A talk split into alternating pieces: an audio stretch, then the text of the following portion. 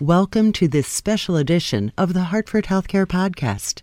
In this episode, Hartford Healthcare's Steve Coates talks with Eric Arlia. He's Senior Director of Systems Pharmacy for Hartford Healthcare, and they'll update us on the approval, delivery, and safety of the first COVID 19 vaccine considered for U.S. distribution. Here's Steve Coates. Eric, thanks so much for joining us today. Well, the last nine months have certainly been challenging for everyone, especially those on the front lines in healthcare. And for those working and coordinating in our pharmacies right now across our health system, across our nation, and around the world, you're experiencing and executing on something that also hasn't happened in our lifetimes and probably won't happen again. We await for an emergency vaccine that should be on the way, we're told, this week. So, Eric, what's next? Uh, we are prepared as early as this Saturday to receive the first shipment of vaccine. So, the initial doses would be prioritized for those most at risk.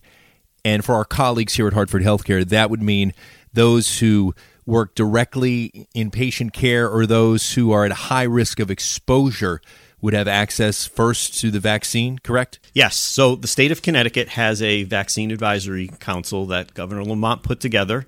Uh, and they have recommended that healthcare workers and nursing home residents and employees of nursing homes be in what we're calling phase 1A of vaccination. So Hartford Healthcare has received an allocation or will receive an allocation for our employees and other healthcare providers uh, in what they're calling our catchment area. And over the next seven to eight weeks, we would expect to uh, vaccinate as many of those people as possible. So, now with governmental guidance from both the state and the feds, how does Hartford Healthcare come to the decision as to who gets the vaccine first? So, uh, our, our medical staff leadership uh, and other leaders will be looking at uh, creating priority groups uh, because you know our allocation will be a little bit lower at first and then it'll increase and the reason for that is the governor really wants to make sure that uh, residents of nursing homes our most vulnerable patient population uh, has enough vaccine to be vaccinated early on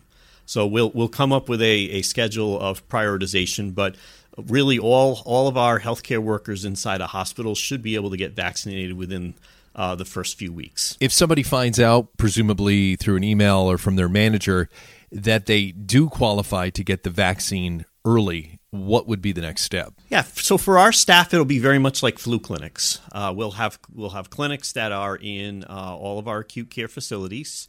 Um, it may be a little different in that we, we are in all likelihood going to be asking people to make appointments uh, which will help keep lines down and it'll help us prioritize, um, you know, who gets the vaccine first. Uh, but essentially, once you're there and you're checked in, it'll be very much like a flu clinic. Of course, the other big difference with the with the COVID vaccine, at least with the first two that are coming through Pfizer and Moderna, is that they're two dose series. So the Pfizer vaccine, uh, the second dose is due 21 days. The um, Moderna vaccine, it's 28 days after the first dose. And for clarity for our Hartford Healthcare colleagues who are listening, the vaccination is voluntary. So, Eric, you get the first uh, shot, the first uh, part of the vaccination. How are you then prompted to get the second shot? So, you'll make your appointment for the first shot. Um, and then, uh, you know, we're still looking at two different possible systems to uh, track and monitor in, but really, essentially, whichever one we decide, uh, there'll be reminders to make an appointment for your second shot at the appropriate time. Uh, there'll also be reminders uh, checking in with people to see if they've had any adverse effects uh, and ability for people to get those recorded. It's really important for us to track those types of things as a new vaccine. There's a national system uh, that any adverse events should be reported in. Uh, so we want to make sure that we capture those both in our own internal system and uh, reporting back out uh, so that we can learn more uh, about the vaccine. Typical shot, just go in, roll up your sleeve like a flu shot? It's, yep, it's a, an injection in your arm, very, very similar to the flu vaccine. Uh, I don't know that you would really notice much of a difference at the time that you get the vaccine. And despite how quickly the process moved along, you're confident with the safety of the vaccine? Yeah, I think what I would want to say about that is, um, you know, the the, the process uh, for evaluating a new product or a new vaccine. You know, from what I've reviewed, I feel like it's very safe. Uh, it does seem like it was quick, but I guess there's a couple of things to keep in mind with that. Uh, the actual development of this vaccine, uh, it's a new type of vaccine. It's called a messenger RNA vaccine, uh, and it can be manufactured much more quickly than traditional vaccines. In fact, we were able to they were able to design this vaccine before we even had active in, infection in the United States because the genetic sequence was shared from China, and that's really all that was needed for manufacturing companies to design it. Um, so that part of it was much faster than normal. Uh, you know, it's almost like we took all of the slower steps out of the process because of the urgency mm-hmm. uh, and sped them up as much as possible. But you know, some of the other steps were accelerated by a the ability to make the vaccine quicker using new technology, and b the resources put into it for many of the other steps that might have taken longer.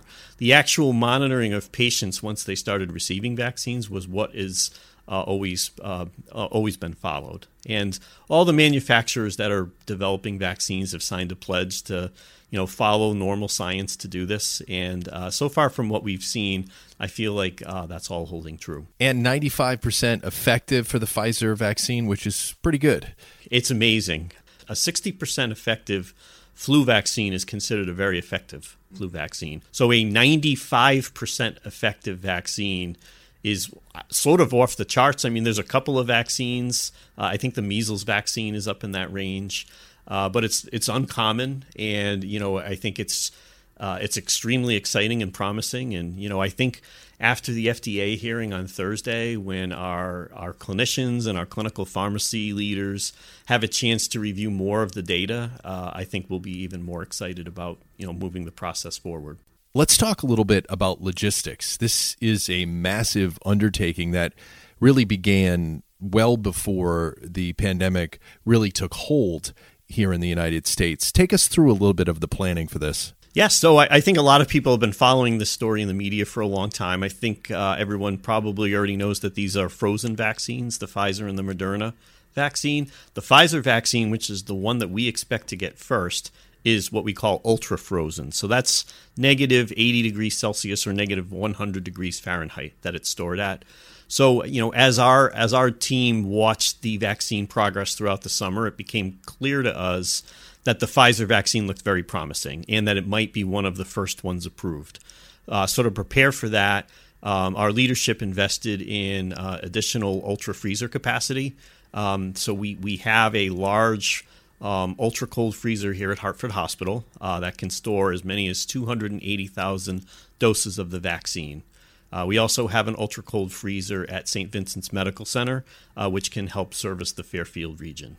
Uh, and even though we don't have an ultra cold freezer in every hospital in HHC, we have the ability to move a vaccine uh, when it's ready to be used within five days uh, and defrost it centrally and transport it to all the different clinics that we uh, plan at our sites.